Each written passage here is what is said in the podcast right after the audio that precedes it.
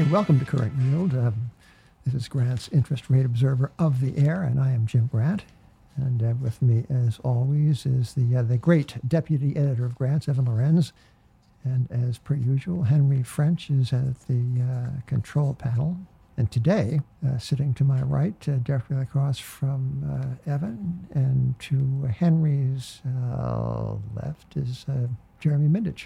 Great to be here. a- yeah, founding, uh, I'm going to call you a partner of uh, That works. Scopia Capital. Yeah, you know, I I um I have I began the day uh, with uh, with three inflation shocks. I bought the usual uh, quartet of newspapers today. It wasn't twelve fifty; it was thirteen fifty. I remember a time when you plunked down twenty five cents in silver and you got yourself the Wall Street Journal, the New York Times, the Post, and the Daily News. And, okay, that was that was the first. Second was uh, I got my teeth cleaned. What do you think? Worth it, right? Yeah, really good. Yeah, except it was three hundred and twenty-five dollars today rather than the uh, the prior uh, two seventy-five for uh, cleaning and a uh, and a glimpse in my mouth. That's a privilege the dentist gets. So that's up eighteen percent, which happen eighteen happens to coincide with the cost of uh, one sandwich, egg salad, and uh, and one uh, canister of soup, not filled to the top at uh, Pret, eighteen dollars. So I'm thinking, I'm thinking that this uh, disinflation thing, which we all pray for, is taking its sweet time. Yeah. I, I think you got a bargain. I actually bought uh, lunch at Pret today too, a soup and a sandwich, and they charged me just over twenty bucks, which uh, made me fatter and my wallet lighter. Uh, well, I think you have to be a little bit better at negotiation, Evan. It's also a sign of the times that you guys don't need it the Downtown Association anymore. Yeah, that That's was- kind of an obscure reference. That was that was DTA was uh, was closed uh, during the troubles, and um, reopened. Not uh, not. I think it's still kind of a soft opening. Hey, the last time I uh, spoke to you on the air, I invited uh, listeners to uh, send me an email for uh, request uh, a sample of uh, Grant stories. Some of you did, so I want to thank you for that. Hope you enjoyed them. Uh, but speaking of speaking to you and of you listening to us, um, hey, let us know. Is there anything you particularly want to hear about? You know, topics or any guests you'd like to hear us uh, interview, or maybe um, uh, if you're a subscriber to Grants and have questions or would like to know more about something you've read in a recent issue, and if you know we uh, can come up with an answer, not guaranteed, uh, shoot us an email at podcast at grantspub.com. That's podcast at grantspub.com. Yeah, so thank you for listening. Um, anyway, uh, so um, we are here, ladies and gentlemen, to talk about buying low and selling high, and we are with a most accomplished practitioner of it in uh, Jeremy Mindich and his firm Scopia Capital. Scopia is from the Latin meaning uh, scoping. we use it because of the root of microscope. I was thinking about the microscope as a as a in its day cutting edge technology and advancement in healthcare. We had an interest in healthcare and technology greater than the average value fund. But you couldn't call your hedge fund group microscopia. So we cut it down. Uh, so, or it, it could have been macroscope. Yeah. So, Jeremy, I've, I've known Jeremy for uh, more than 20 years. Jeremy and I were uh, fellow practitioners of the uh, value uh, school of buy low, sell high. We were both assisting in a, in a Japanese uh, uh, long only fund. And uh, God, we, you know, we, we started uh, in 1999, Ken Shirley and Alex Porter and, and you. And, and we started in 1999. With all the best intentions. Or 1998, I think. Yeah. Yeah, no, the best intent was to get rich. and uh, and uh, uh, Ken traveled to Japan and uh, uh, and remained there. And we bought stocks that were trading for less than their net current assets in 1998. And in 2006, they were trading for less than their net current assets. Having compounded book value along the way at respectable rate and paying out uh, dividends much greater than the Japanese uh, 10 year uh, stupid bond yield. And um, it was uh, it was instructive and not unrewarding, but disappointing in the failure of the famed uh, Graham and Dodd uh, value focus to deliver more substantial results. It was disappointing. It was such a great idea, and uh, uh, the fact that this opportunity existed seemed hard to imagine. And in retrospect, what it taught me, and maybe you as well, is that how managers deploy capital is as important as the capital they have on the balance sheet. Yeah. And that as investors, we are constantly looking at handing over the responsibility of allocating capital to the managers that we invest in. Just like an investor in our funds uh, gives us that responsibility to pick the best investments in the universe that we look at for them.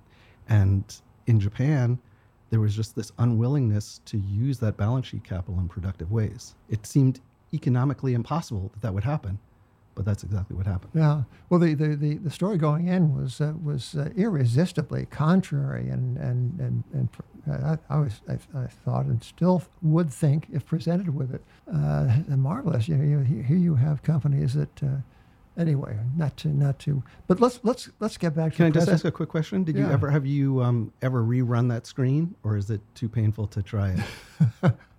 I have not. I know. I know. some of the some of these companies did get bought out at uh, at substantial premiums to what we were. But I, I, I think the payoff was many years after we uh, we we folded. Um, speaking of, however, uh, as I say, the, the present here and here and now, the topic is uh, is Scopia and its market neutral strategy. Um, I'm going to I'm going to describe this, Jeremy, and you. Um, I'm going to take 30 seconds, and you may fill out some of the details, being rather better informed. But um, Jeremy and his partner Matt Sirovich um, have been at this for uh, rather more than 20 years, and the idea from the beginning uh, was to be long, opportunistically, short, opportunistically, and through the uh, the excellence of the uh, the stock picking, the perception of the stock picking, and uh, was to deliver uh, solid returns um, through thick and thin, and especially thin. The idea was to uh, to be investors, right, and, and not and not to be riding waves, not to be throwing money at macroeconomic trends, but to look security by security, uh, having no particular emphasis on a sector or what they call now a factor, and uh, to make money through by dint of uh, microscopic analysis of uh, merits of a business. No. Yeah, exactly. I mean, I think it's even stronger than that in the sense that the typical sort of historic A.W. Jones model of hedge fund investing was something like 100% long and 50% short. Yeah. And um, to this day, most fundamentally driven long short hedge funds run fairly net long, 20, 30, 50% net long. Mm-hmm. Uh, if you see the correlation of the typical hedge fund to the S&P, it tends to be pretty high, uh, something mm-hmm. like 0.8 correlation or so, which is okay if you're outperforming the market, but if you're not outperforming the market, it can be disappointing. Uh, our strategy from the beginning was to try to create a, a, return stream that had no correlation to the market, that had no exposure to, on a meaningful level, to sectors or factors, and really create a return that's only based on the difference between the greatness of our longs and the vulnerabilities of our shorts. And so that's really this very disciplined, um, restrictive policy that uh, we chose to take on. And it's been an interesting way to create an investment vehicle that really doesn't look like other hedge funds or the market. Well, especially it did not look like other hedge funds or the market in the recently concluded and for Scopia quite glorious in anything more gratifying than that from the point of view of pure investing. Yeah, it's extremely gratifying. It also comes after several years of pounding our heads against the wall and wondering how is it possible that the market is so upside down even yeah. even though we weren't making a bet one way or other on the direction of markets we we try to think very rationally about what's an interesting company and what's a not so interesting company yeah. what's a defensible business model and what's a not defensible business model and when we were in this period of interest rates that were effectively negative and um, a fetish for Mi- growth microscopic yeah microscopic interest rates it just created this level of speculation that uh, was crazy. It wasn't, I would argue that it wasn't even as crazy an equity market as the uh, internet bubble, um, or in some ways, even as crazy as the housing bubble of 2008, in the sense that a lot of the equities that were bid up were bid up as a result of great business models that just um, theoretically that were taken to um, uh, absurd levels. And uh, there's a reason why something like a SaaS company trades at a high multiple of revenues, there isn't a reason for it to trade at 25 times revenues. And so um, you took a, a, a, model like SaaS, which is great recurring revenues, high gross margins, but then said, don't worry about making profits, just increase your market share and we'll reward you and you'll be able to raise money at ever higher valuations. And that's where things just went bonkers, where people had no discount rate to, to get back to reality because the Federal Reserve was telling you that there was no discount rate. And so it very logically, as a reader of grants would understand, it very logically led to crazy speculation. But one contrast to the dot com era is um, a lot of the dot com companies, like they had market caps in the hundreds of millions, and a lot of these SaaS companies had market caps in the tens of billions. And it, it just seemed like the level of froth and kind of speculative securities reached an absurd level, which I, I, think was kind of expressed through the 600 or so SPACs that came to market within the 18 month period. Yeah. So the SPAC market was a special corner of the market. I, I think that's right. Um, I think crypto was a special uh, sideline to to everything. Side hustle. Side hustle. To everything that was going on in the equity markets. I would say though that in the dot com bubble, there were a lot of companies that were clearly not going to benefit from the scale of the internet that were valued as if they were going to benefit. There were some of those in this most recent bubble as well. There were some companies that tried to have a veneer of cloud or call themselves SaaS. Um, but uh, back in, in 1999, there were a lot of companies that were just building websites that were valued at 15 times revenues. So I think there was there was a, a, at least a very strong echo from 1999, and I think in the end, um, you've seen that there that there are a lot of really interesting software companies that have come back to earth at this point at uh, much more attractive uh, valuations that um, will live to fight another day. They they can be profitable. There were a lot of businesses in the internet uh, bubble that will n- never survive. I mean, I'm I started my career shorting companies like SaberTech and Smart Talk Telecom and cybercare that just don't exist anymore. Some of these software companies won't exist anymore either, but I think there's actually going to be a higher level of survival than in the than in the internet era. Jeremy, in your uh, year-end letter, you talked about uh, 400 private uh, software companies. By the way, SaaS is uh, software as a service, no? Yes. Yeah.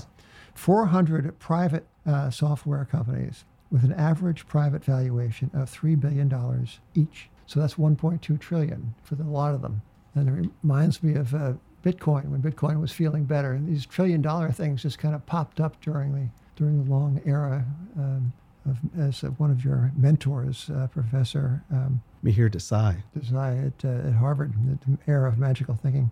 Um, but uh, I want to I want to ask you, Jeremy, about the uh, about the not altogether unpleasant five or six years in which you were on the outside looking in. Um, Scopia got off to a a, great start. I mean, started in 2001, no, and and uh, and and really excelled in 2002, 2003. It must have seemed as if uh, the world was your oyster. And then 2008 again, 2008 and nine, uh, uh, way out in front of everybody else. And uh, the the period of your kind of uh, your sunset. sun, by the way, does rise after setting was um, at, kind of 2015 to 2020, those six years inclusive. And um, and we we uh, Grant's interest rate observer did write, um, I must say, a very fine essay on Scopia and its difficulties and its prospects. I thought rather rosy. Uh, late 2021. In it, you were quoted uh, saying the wind is your at your face. And I, I the other day I uh, I read uh, a quote from Pablo Picasso, and he said, "The older you get, the stronger the wind blows, and it's always in your face." That is that's really good. I love that. Yeah.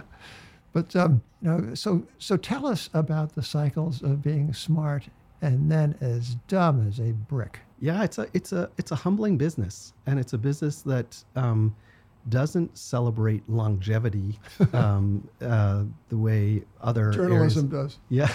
Yeah. and and you know you could see it in, and I'm sure you've seen it in in uh, investors that you followed uh, who were uh, presenters at grants conferences and and subscribers to grants that cohort of funds that started with us around in the aftermath of the internet bubble um, there are plenty of funds that existed before, but there were a bunch that started right around 2000, 2001. And so many of them shut down between 2014, 15, 16, 17, 18. And the idea was that it was just too hard to, to do what we were doing. I, I, I remember I presented at a grants conference in 2006, um, and the, the theme was um, don't get short with me.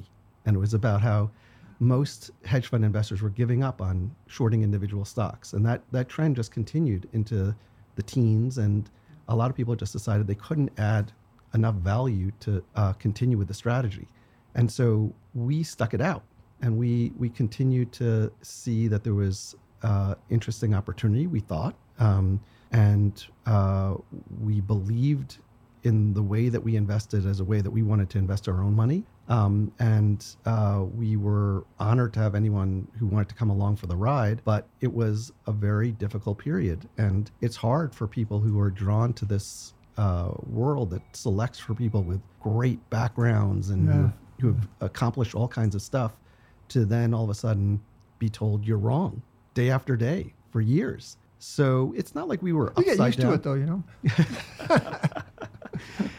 Like to say that you like to say that you have this uh, uh, incredible self-deprecation about about uh, being early to things, but y- you know exactly the feeling that you you, Mm-hmm. you have this sense that you know you're going to be right, um, and um, you just have to to get through this period that's not making sense and try not to do harm But- to yourself. Yeah, here, here is the here is the temptation that you and Matt must have faced. Uh, uh, fortunately, as as Matt told us in the same story that uh, to which I alluded, the one we wrote in November, I think, of 2021.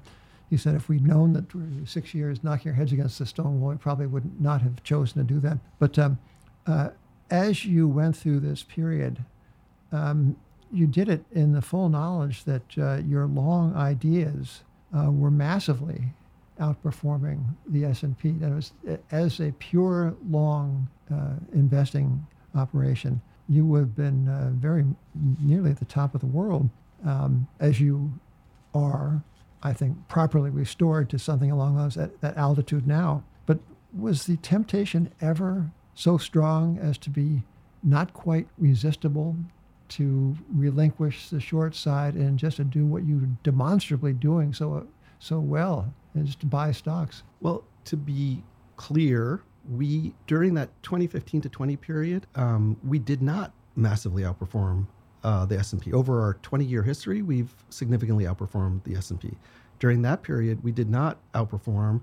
We outperformed value indices, but we didn't outperform the S&P. And it was funny because I was on a panel at a conference uh, during that period around 2018 with two very high-profile investors who um, were talking back and forth to each other about how this is a period where you don't want to be invested in off the beaten path, hard to understand businesses. This is the time where you want to be in growth tech companies with predictable growth. Like everybody else. Exactly. Yeah. But it was that was exactly what he was saying, and I thought to myself, "Wow, that would be great." it was too bad we didn't do that. Too bad that we didn't own FAANG stocks, and but we felt like where we add value to our investors is coming up with ideas that they couldn't come up with themselves, Yeah. and not just for the sake of being contrarian, but because we should be able to add more value that way. But during that period, that was not the case.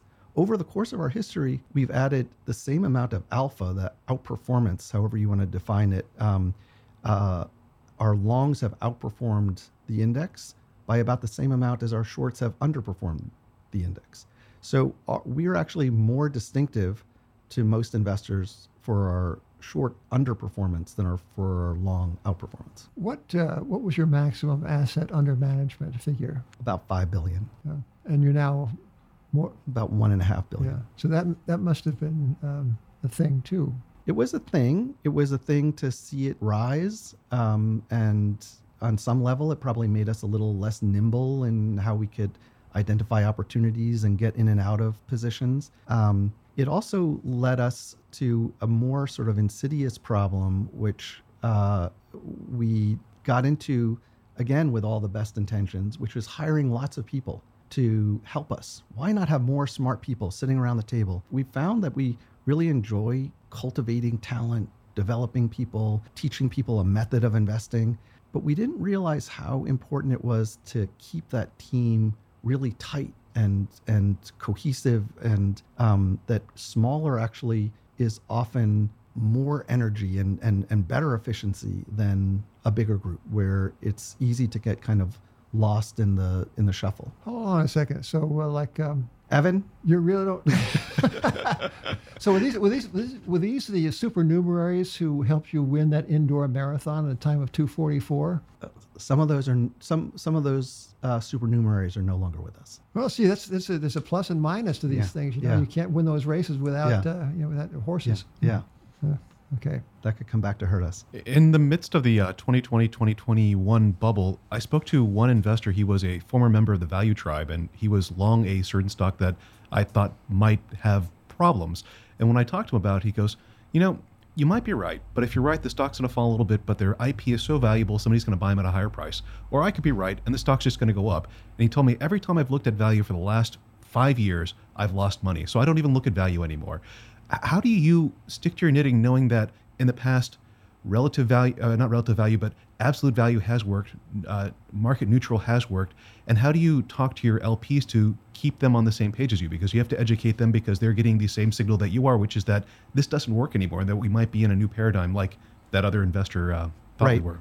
I think for us, the key is to, first of all, have a, a- a broad but not too broad view of what value is. From the very beginning, we thought we had this, um, what seemed sort of novel at the time, approach to looking at value in healthcare and technology companies that would be together maybe half of our portfolio, but at the in 2001, that was a, a, a large weighting in those sectors relative to other value funds. Today, it's not. But we we started with this idea that if we're going to look at those sectors, we have to have a, a, a, a little bit of a broad view of how you define value and be willing to look out a year or two, let's say, to see a very different picture for this company than you see today. Technical Graham and Dodd investing is don't talk to me about growth. I only want to know what is it worth today and um, what are the assets in the ground, not what might happen in the future. So we've always been willing to look a little bit into the future. That said, it has to be within the next 18, 24 months that we're going to see a very significant change in the outlook for this business that will lead to a fundamental intrinsic value calculation that makes our longs 50% undervalued and our shorts 25, 50% overvalued. And so we never enter into a, a, a trade where we think, well, I don't think it's really worth it. I wouldn't want to own this company, but the next couple quarters are going to be good. Or the market's telling us that, that this is a, an interesting asset, so let's just go along for the ride. We've always been completely consistent in that approach to how we look at stocks. So we never had to explain to our investors a new way of thinking or or uh, uh, apologize for uh, what we were doing because it, it's very clear. We're very transparent with them that that's how we look at the world. I think the the thing that's hard is how do you fight the urge to switch and become like this investor that you're talking about who was willing to change his stripes in order to try to uh, match the market, and um, we we just don't do that. We try not to be stubborn. We're not arrogant value investors who uh, will say the market's a bunch of idiots. They don't know anything. We're the smart ones. When the stock goes against us, we're going to add even more. We're we're very sort of willing to be humble about the idea that the market might know something that we don't know, but we're not going to make decisions based on what we think the market wants to see, as opposed to what we really believe. Well, ladies and gentlemen, the labor market is still tight, which uh, brings me to our, our honored sponsor, Indeed. Uh, agents of influence. Um, no, I was, I was reading some piece of copy. It's not part of the ad. Okay, I'm going to start this again. Oxford Agents. All right, okay. So, ladies and gentlemen, as you have been hearing and reading, the labor market is still rather tight, which brings me to Indeed, uh, our honored sponsor. Um, Indeed is the hiring platform where you can attract, interview, and hire all in one place. So you must not spend hours on multiple job sites looking for candidates with the right skills when you can do it all with Indeed. So find top, top talent fast with Indeed's suite of powerful hiring tools like Indeed Instant Match, assessments, and virtual interviews. Hate waiting? Yeah, who doesn't? So Indeed's U.S. data show over 80% of Indeed employers find quality candidates whose resume on Indeed matches their job description the moment they sponsor a job. So this says here, call to action, must read. All right, Indeed knows when you're growing your own business, you must make every dollar count. That's why with Indeed, you only pay for quality applications that match your must have job requirements. So Indeed knows that finding people with the right skills makes all the difference when you're hiring a team of one. It uh, knows hiring needs to be cost effective when you're running your own business. It knows that when you're doing everything for your company, you can't afford to overspend on hiring. So visit Indeed.com slash grant, G-R-A-N-T, to start hiring now. Just go to Indeed.com slash grant, Indeed.com slash grant. Terms and conditions apply, and when do they not? Cost per application pricing not available for everyone. Need to hire? You need Indeed. So we, have uh, been through this uh, period, uh, as uh, Mihir Desai put it in his op-ed piece in the New York Times, a period of magical thinking, which by the way, which periods, by the way, have, have been have been uh, recurrent over the course of market history the past 200 years. Nothing exactly new about magical thinking. It, it, um, it it's cyclically recurring. But we have been through a subdoozy of a period of magical thought and uh, there appears to be a reaction against that. And where does this leave you now uh, in the field of opportunity? Could you help us and our listeners understand um, what interests you now from the point of view of both long and short ideas? Let's start with the long side first.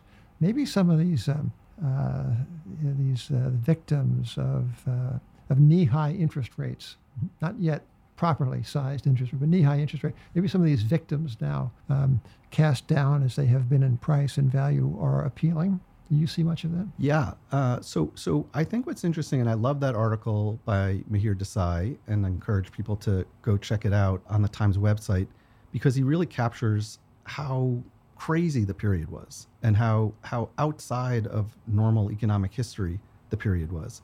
And some of the same frustrations that we had trying to explain not necessarily to our investors but to people that we just meet in our lives about um, why the way we think about investing still makes sense when it seems so obvious that um, that uh, anybody ever call you arrogant?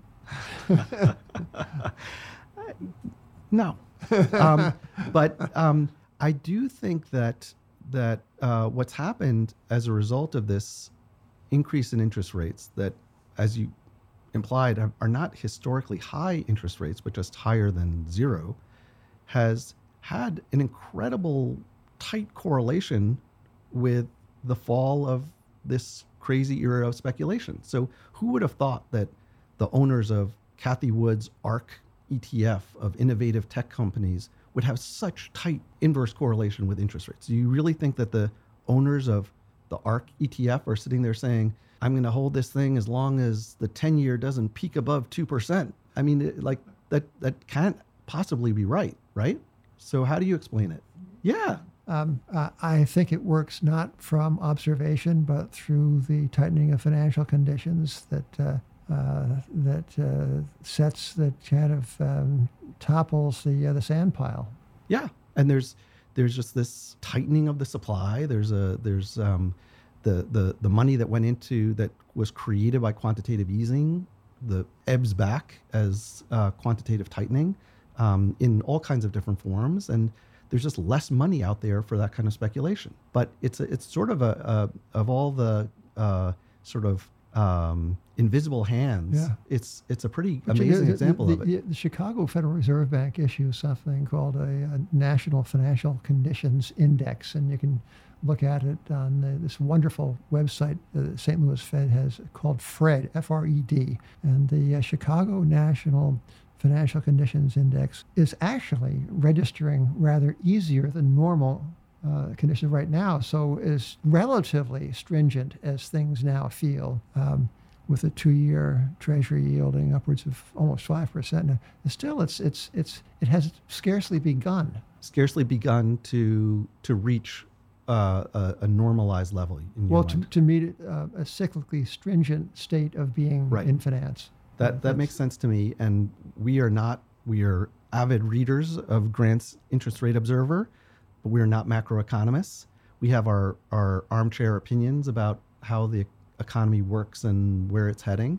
But our feeling is that we're coming out of this period where there was this this way overdue correction in interest rates that had a profound effect on the growthiest companies in the market. So one thing that we've talked about in our quarterly letters over the last few years is this curve of software companies, high growth software companies, and, and what their multiple of revenues has been over the last 15 years. And it was pretty steady for the kind of top quartile of, of high growth software companies to trade at 10 to 12 times revenues for a long period. And those revenues were growing over time. And so those stocks were going up over time. But over 2020, 2021, you just saw this parabolic move of uh, uh, multiples of revenue go from 12 times revenues to 15 times revenues to 20 to 25 to 30 times revenues. And was that's where the real craziness was this this just complete dislocation with the gravitational attraction of the planet Earth. And now it's come back and it's back down to 11, 12 times revenues. Growth is, for many of these companies, slowing because they've been forced to pull back on the growth at any cost mentality that their stakeholders were allowing them to subscribe to. And people are trying to figure out what do we make of these businesses now? And in the wreckage, there are a lot of companies that are trading at four or five times revenues instead of the average of 10 to 12 and um, the, the uh, peak of 25 to 30 times. And so it's been an interesting time to look in that um, in that wreckage for a broadly defined sense of value. So if you have a, a software company trading at four or five times revenues, it might sound expensive compared to a widget company. Mm-hmm. But if you have 80 plus percent gross margins and you believe that you should get to a normalized operating margin of 20 to 30 percent, um, it could be extremely attractive to buy a company at four times revenues or five times revenues. And so the, the real interesting opportunity right now is to try to find what's out there right now that really has a good business model. Everyone's saying, oh, we could generate free cash flow if you just let us, but no one believes them. And they need to, in order to do that, they need to reduce their growth expectations. And so the growth investors aren't happy and the value investors aren't happy. And that creates an opportunity to, to wade in and try to figure out where are the interesting uh, business models that people don't appreciate are really great business models, but they haven't had a chance to prove them yet. And then there, so the, there's a, a, software company that we've been investing in recently called uh, Elastic that fits that criteria. It's trading at five times uh, revenues. Um, uh, one of the leading companies in enterprise search and and uh, tools for observing the health of of uh, companies' uh, networks and infrastructure. Um, it's an interesting business that um, is very widely used.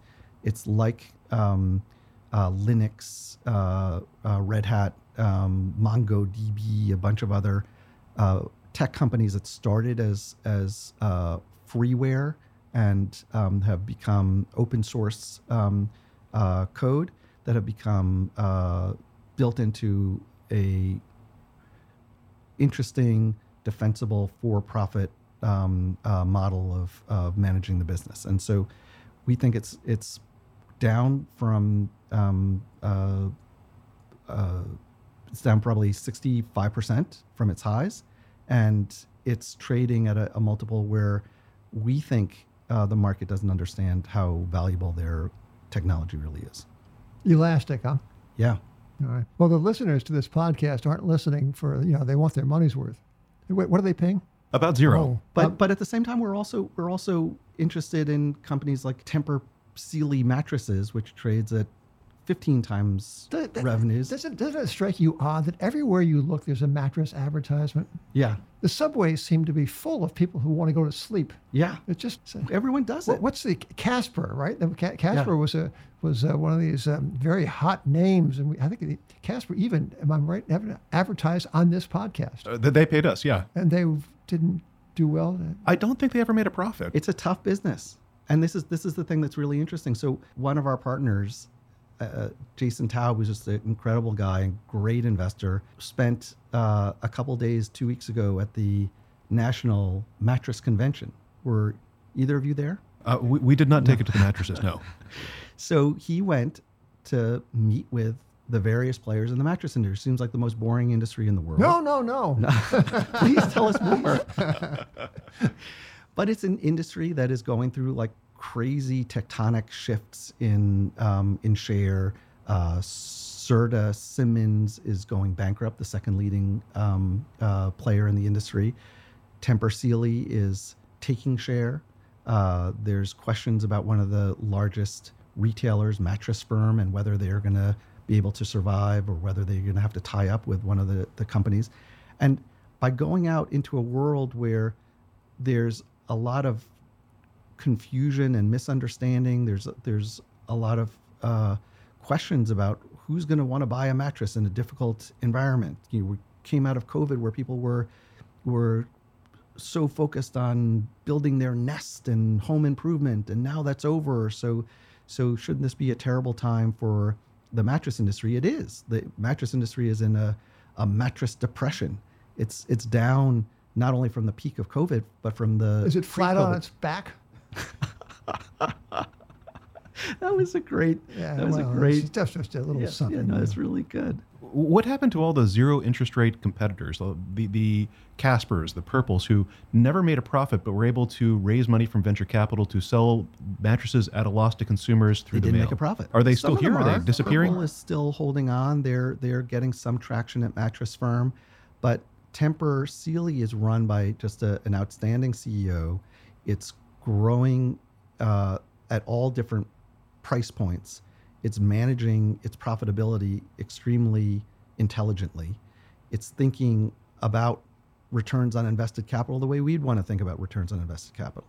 And it is it is surviving what is a very difficult environment for the industry because they're innovating in a time when other people aren't innovating and they have a profitable business model. So we like the idea that we can look at companies like Tempur Sealy that is more like a typical value company. It was it started the year trading at 12 times troughish earnings, and it's had a like a lot of stocks so far this year had a a, a good run.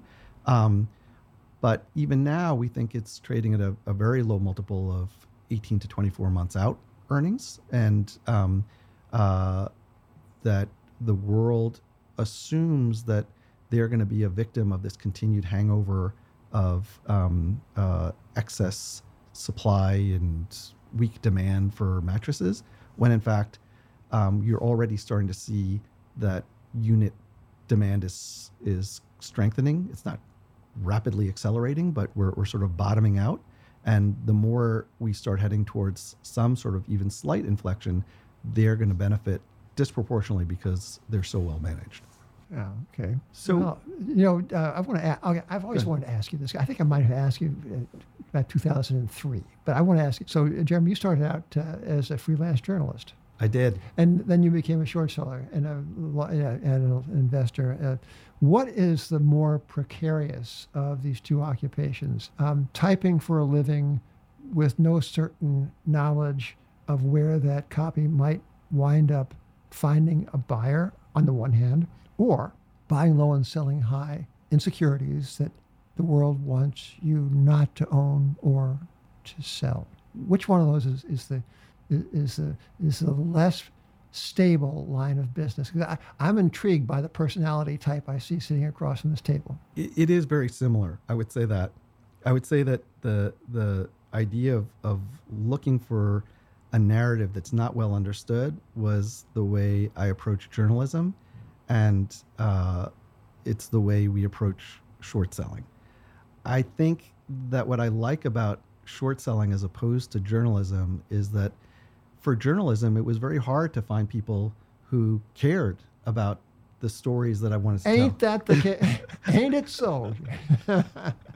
but but you at least have a, a, a many decade long history of publishing great stories and and you control that process so you can you can tell people that the housing crisis is nigh even if it's a year early uh, but no one's going to stop you from telling that story uh, i found it very frustrating to come up with interesting story ideas and not be able to find a place. I, I, I, had a great time being a writer and I got to write about really interesting things and politics and human experience. But um, I love the fact that in the stock market, you can have an opinion uh, about the future of a business, and no one can stop you from making an investment or or shorting a stock. As long as you have the capital to do it you can get into the market and and express that view. And if you're right generally you will be rewarded at some point. Um, and and as long as you're nimble enough to stay alive um, which that is the the hard part about short selling is that you can be blown out of the water in a way that in journalism you're just ignored.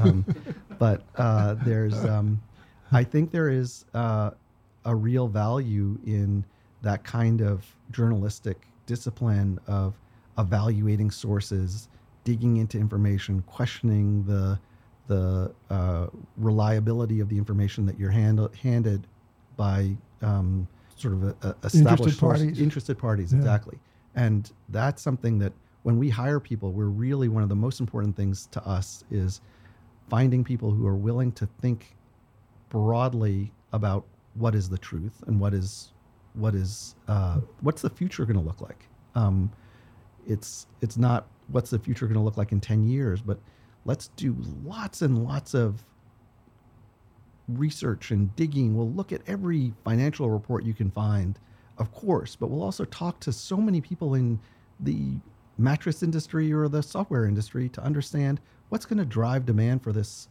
product or service and find a view that's really different than what the rest of the world sees. And a lot of the time, we don't see something that different. And so we move on to something else. But when we can find something that's really different and, and can stand up to that kind of level of scrutiny, then it becomes exciting. Well, you know, there's a story, Jeremy, they tell about um, a, a tourist in Midtown walking down the street and he sees a guy carrying, uh, looks like a trumpet case. He says to him, Hey, uh, sir, uh, how do you get to Carnegie Hall?